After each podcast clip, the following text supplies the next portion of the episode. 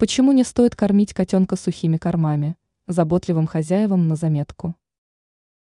Любые полезные питательные вещества люди и животные получают, употребляя исключительно натуральную пищу.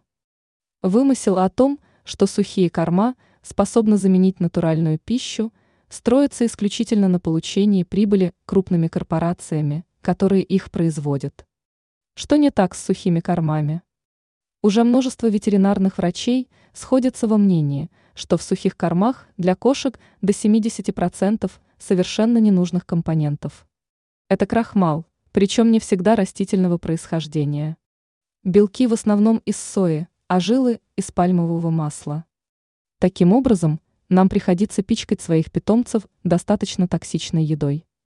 А вот для того, чтобы кошки проявляли интерес к подобным кормам, в них добавляют различные ароматные вещества, причем тоже не натуральные. С самого начала приучайте питомца к натуральной пище не с вашего стола, поскольку там тоже специи, соль и прочие ингредиенты, а термически обработанное мясо и рыбу. При этом важно помнить, кошки не собаки. Им очень вредно употребление мяса с костями, они могут повредить кишечник. Кормление кашами тоже очень полезно, но для этого их нужно смешивать с мясными изделиями. Так ваш питомец будет кушать охотнее.